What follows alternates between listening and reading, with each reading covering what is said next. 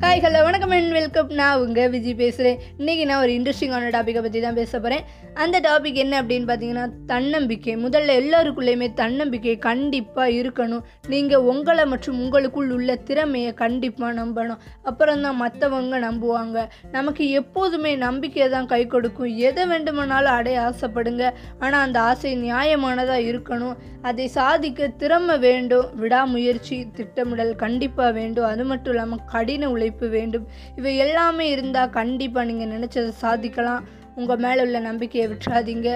நம்பிக்கை தான் முக்கியம். நம்பிக்கையானது துணிச்சலை தட்டி எழுப்புது. அது மட்டும் இல்லாமல் நம்பிக்கை மனித இதயத்தில் துணிச்சலை ஊட்டக்கூடியது அப்படின்னு சொல்லி லான்மெல்னு சொல்லுகிற ஒரு அறிஞர் சொல்லியிருக்கிறாரு.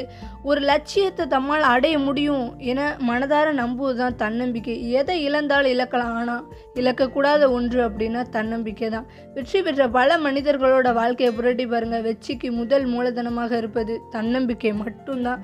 தன்னம்பிக்கை உடையவன் எதிலும் எளிதாக வெற்றியடைய முடியும். ஸோ நீங்களும் உங்கள் மேலே நம்பிக்கை வச்சு உங்கள் லட்சியத்தை அடைங்க. வாழ்த்துக்கள் கூறி விடைபெறுகிறேன். Bye bye